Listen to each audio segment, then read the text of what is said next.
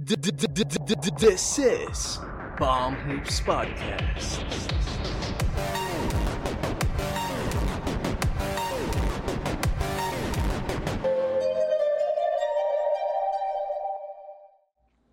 What is up, guys? This is Palm Hoops Podcast, hosted by Jem and Jello. Don't forget to like, comment, share, and subscribe. And also, follow us on our other media accounts on Spotify and Google Podcasts. And we're also on Facebook, Instagram, and Twitter. Just check the description down below.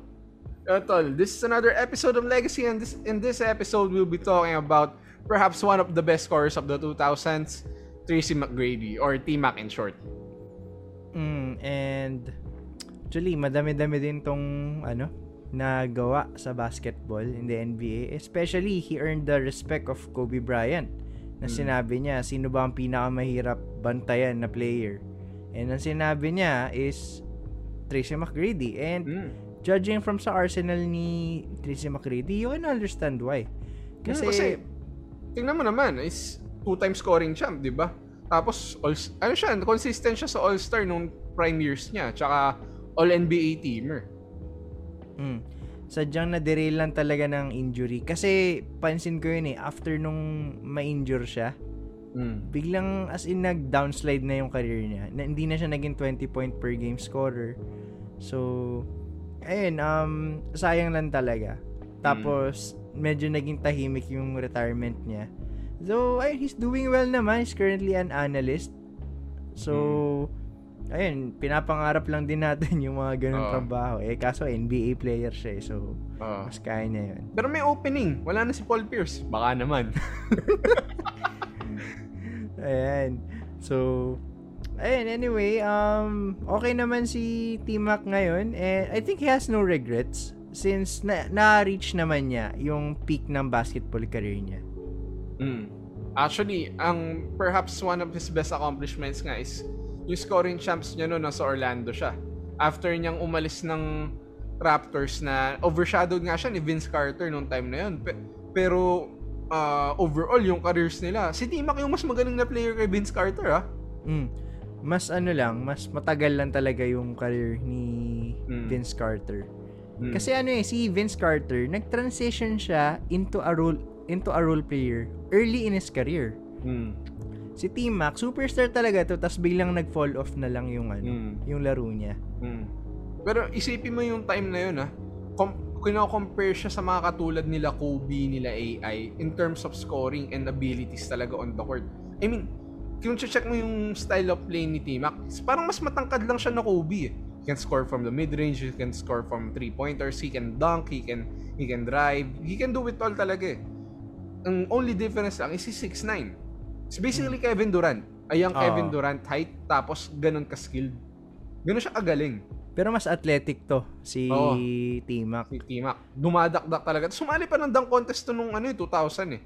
Sadyang halimaw lang si Vince Carter dumakdak, kaya wala talaga nananalo sa kanya nun. Tapos, pinaka-memorable na dunk niya is over Sean Bradley. So, ayun, grabe yun. As in, na tipong 7'5", 7'6". Oh, 7'5". Dadakdakan mo ng harap-harapan.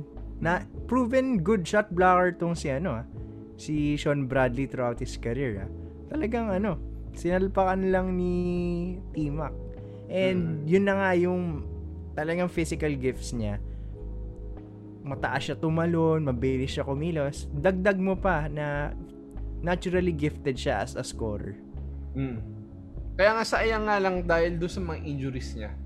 Nawala agad yun sa kanya eh. Kung, in fact, yung pinakamalupit niyang ginawa para sa akin pala is yung 13 points in 33 seconds. Dahil, sino bang may kaya yun? Siguro si Reggie na yung pinakamalapit eh. Yung 8 points in 9 seconds ni Reggie eh. Then again, 13 points in 33 seconds. Tapos lamang yung kalaban ng 10 points. Spurs pa kalaban nila. Spurs pa kalaban. Nga.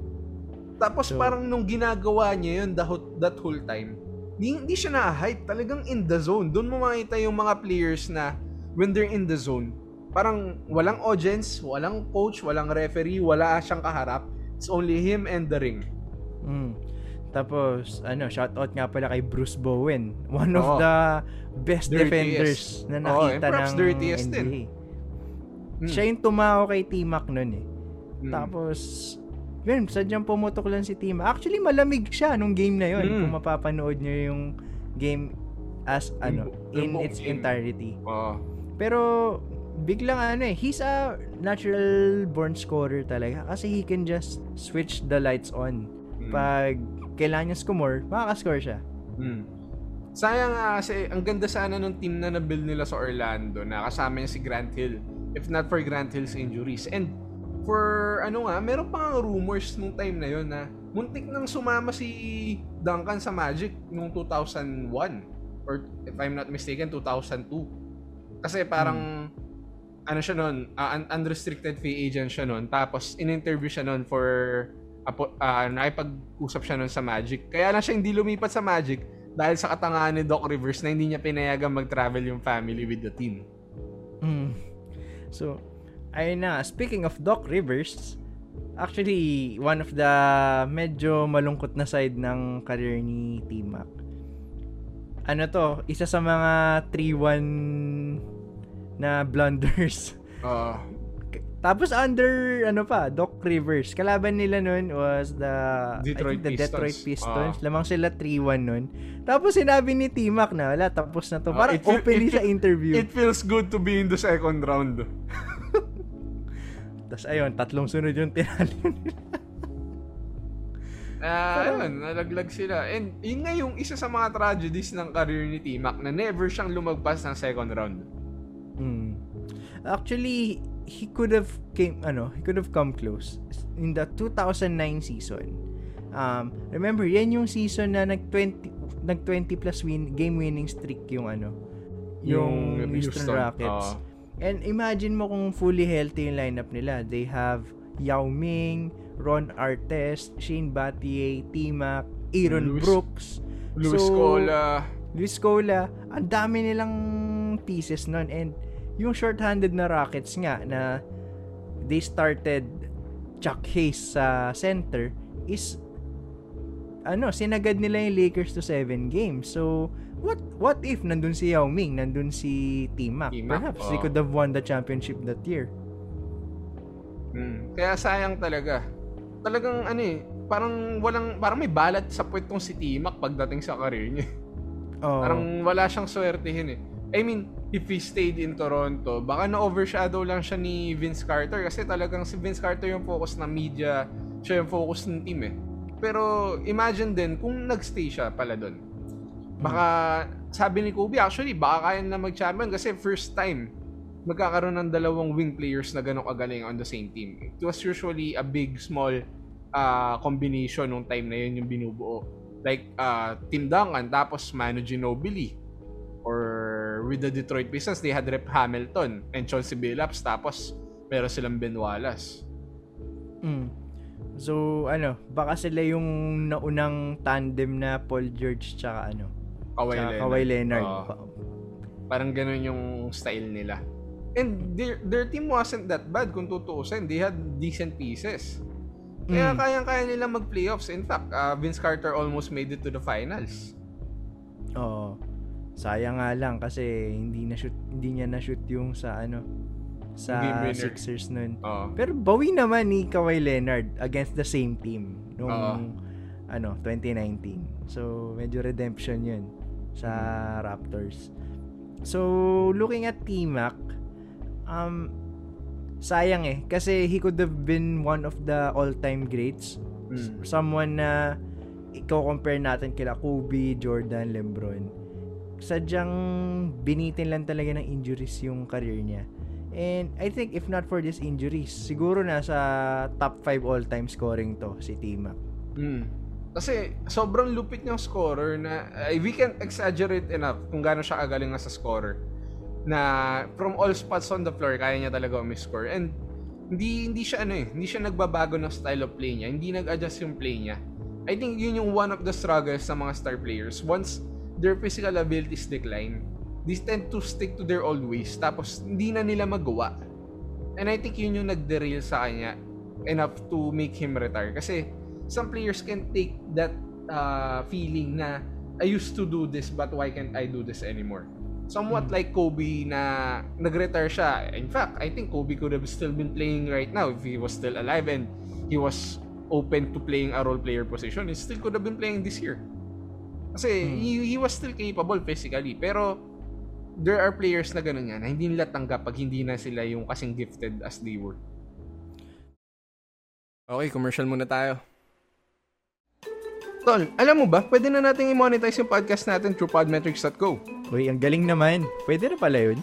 Yup, through Podmetrics.co, tayong mga local podcasters dito sa Pilipinas na hindi pa na-monetize through Anchor, pwede na natin i-monetize through ad campaigns from Lazada, Shopee, GoDaddy.com, and even Red Doors. Ayan guys, so use our code Palm Hoops Podcast to get $5 free when you get your podcast monetized on Podmetrics.co.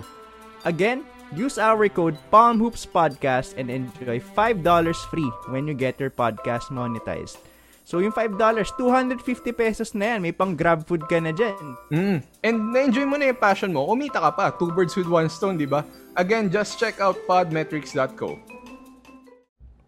Ayun nga, parang sabi ko nga, how Vince Carter aged his career. Na early in his career, consistent na scorer siya. Pero pagdating ng late 2000s, nag-diminish na into a role player yung laro niya. Pero he embraced it properly. And ayun nga, hanggang 2020, naglalaro tong si Vince Carter. So, sadly, hindi naging ganun yung career trajectory ni T-Mac. Kasi he's the type of player na kailangan nasa kanya yung bola. He will not have a good game if gagawin mo siyang spot-up shooter. Kasi hindi naman siya catch-and-shoot guy. Kailangan niya ng rhythm to get going. And isa pang blunders ng career ni T-Mac is his lack of clutchness come playoff time. Kasi in the regular season, clutch siya, magaling siya. Pero pagdating ng playoffs, kaya sila lagi nalalaglag sa first round. Kasi pagka-elimination game na or they're up in the series, he tends to put up mediocre games. So that speaks for itself na may kulang kay T-Mac. And I think kung naging healthy lang si Grant Hill or si Yao Ming, they could have filled up those spots sa pagkukulang ng laro ni T-Mac. Sayang lang talaga kasi yung mga nakatandem niya, they were never healthy enough to compete with him. Closest na talaga niya yung 09 season. Yun na yung last hurrah niya for championship. Actually, yun na yung pinaka-ideal team to win a championship.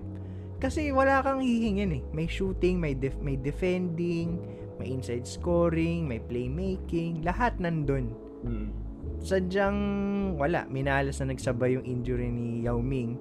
And T-Mac, arguably, two of your best players sa Houston Rockets ng time na yun. Tapos, nung patapos na ngayong career niya na bounce off siya sa iba't ibang teams, napunta siya ng New York, napunta siya ng Atlanta, tapos hanggang sa napunta siya ng Spurs, weirdly enough, na hindi siya naglaro in at least a single game ng regular season. Na sumabit na lang talaga siya. Ako actually, hopeful ako magcha-champion siya noong 2013 with the Spurs.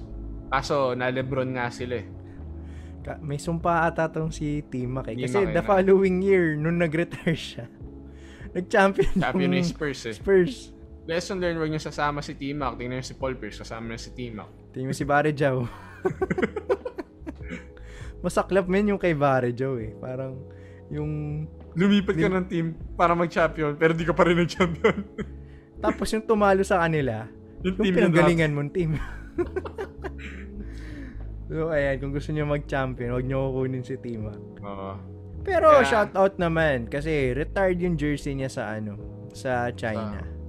Ayun, yun yung malupit, ni-retire siya. And kasama siya sa Orlando Magic Hall of Fame. Although kasama siya sa Hall of Fame pero hindi siya retired yung jersey doon. Ano ba talaga Orlando? Kaya doon natin nakita gaano ka basura ang front office ng Orlando. Nako. Pero ang hirap din sabihin kung saan mo i-retire yung jersey ni T-Mac kasi hindi naman siya naglaro ganong katagal sa kahit anong team. Siguro, Rockets na ata yung pinakamatagal Let me check. I think it's Orlando. Pantay lang, Orlando, tsaka hindi, mas mahaba yung Rockets by 1 year. Pero, ayun, hindi siya masyadong naging established sa isang team. Na perhaps may mga seasons na malakas siya, ganago all-NBA team siya, nag-scoring champ siya. Pero he was never the face of a franchise. Ayun nga. Sayang lang, ang laking what if talaga yung kung nagstay siya sa Toronto. As dalawa silang 25 points per game scorer ni Vince Carter doon. They could have been an olden day version na the Splash Bros. Athletic dunkers. Baka sobrang unstoppable no kung dalawang ganung scorer yung kasama mo. Kasi nga, yung teams no, nung time na yon pag wala si Shaq, tapos si Kobe lang yung player, hirap na silang talunin yung Lakers eh. Kasi ganun kay dynamic magkaroon ng isang isolation scorer na katulad ni Kobe. Lalo na nung time na yon na isolation yung favorite style of play. Tapos you have two of those. Ang hirap talunin nun. And you can argue na perhaps T-Mac might be the best ISO player nung 2000s. Kasi sa size pa lang niya, ang unstoppable na niya eh. He's around 6'8", 6'9". Tapos shooting guard. At nung time na yun, normally, mga shooting guard, 6'4", 6'5", 6'6". Ganon. Tapos, dynamic defender din tong si T-Mac. Since sa height niya, he can guard 1 to 4. 1 to 3 or 1 to 4. Pwede mo pang isama yung 4 eh. So, marami sanang narating tong si T-Mac. If not for injuries talaga. Sinamaan talaga ng likod eh. Do you think given the right circumstances, ano kaya yung naging peak ni T-Mac? Kung nag-peak si T-Mac, I think he could have been on the levels of Stephen Curry. Mga 1B na Hall of Famers na not Kobe, not Jordan, not LeBron, pero they're just right there. Na uber scorers, mga all-around superstars, talagang game changers sa isang team. Parang na, Kevin Durant. Yun, mga Kevin Durant. Na gano'n sila kagaling. And given the right situation, the right team, none of the injuries that derailed his career, I think his career would have panned out way better. Na maybe he would have retired much later on in his career and maybe scored a lot more. Sadyang minalas lang kasi talaga with his teammates always being injured and himself being always injured. Ako, I'll go as much as I'll put him in the same category ni Kobe Bryant kung hindi lang talaga minala sa career tong si T-Mac. Kasi lahat ng stats pound for pound kaya niya makipagsabayan kahit kanino eh. Na kung hindi lang siguro nagkasabay yung mga injury bug niya with Yao Ming, siguro he could have won 2 championships. Siguro nung 2009 kanila yon kasi hindi kaya ng Orlando Magic yang Rockets. And siguro nung 2008, may palag sila sa Celtics eh. Kung kompleto lang sila. So siyang na-derail lang talaga ng injuries. We cannot exaggerate that enough again. Na how much injuries play in one player's career or in one whole team's career. Ang daming what ifs ng NBA just because of injuries talaga. Yun nga lang, best example nga niyan in recent history is what if the Warriors were healthy in 2019? So, kung what if hindi na-injure si Derrick Rose? Ganun. Yun, yung mga recent eh. What if hindi na-injure si Andrew Bogut noong 2016? Ang dami. Sobrang daming bagay na pwedeng magbago because of injuries. And even the smallest of injuries can make the biggest of changes in the NBA history. Much like life. Parang minsan, isip mo, nagkape ka lang ngayon, pero paano kung hindi ka nagkape kanina? Baka hindi mainit yung ulo mo. Yeah, kailangan din talaga natin ng buenas from time to time. So, anyway, before we end this episode, bro, like what we always ask each other every Legacy episode, ano yung favorite moment mo na na-witness kay T-Mac? Ako yung 13 points in 33 seconds talaga eh. Talagang nung naging fan ako ng NBA, isa yun sa mga lagi kong pinapanood with 13 points and 33 seconds. And lagi ako na-hype up after nung bata ako. Actually, may one time pa nga na pinanood ko siya. As after ko panoorin, nag-shooting ako sa labas. Ang init ko rin. Hindi ako sumasablay. Sabi po siya, may epekto pala yun pagka na-hype up ka. Kaya minsan, pag trip ko, pinapanood ko siya, siya ako maglalaro. Kasi parang it's motivational na you see a player na yung team nila down more than, actually they were down 12 at some point. Talagang double digits talaga yung lamang ng Spurs doon. Tapos sobrang casual. He pulls up from three, tapos he makes the steal. Actually, not the steal pala kasi nakascore yung Spurs after nun. Tapos stress na naman, tapos another three, tapos another three. Parang for him to casually do that, dumaita yung zone na nare-reach ng isang player. Na parang ano nga eh, yung pag gine-game sliders mo yung 2K para makascore yung player mo. Parang ganun yung nangyari kay T-Mac eh. Talagang ano eh, parang one-on-one Nevelus nga, sabi nga nila Barbol. Nevelus. Parang naaganong mode si T-Mac ng time niya. Sobrang ano nun, sobrang awe-inspiring na, shit, kaya palang gawin ng isang tao yung ganun. Ako naman, my favorite memory of T-Mac was yung dunk niya over Sean Bradley. Grabe yun na talagang nagmukhang stick si ano eh. Si, limukha naman talagang stick si Sean Bradley.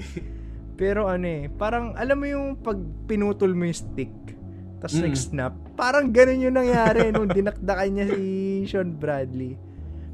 And, eh, yung, it speaks a lot sa confidence niya, sa abilities niya to even attempt that kind of dunk over one of the tallest and one of the, sige, sama na natin, one of the better shot blockers ng time na yun, in Sean Bradley.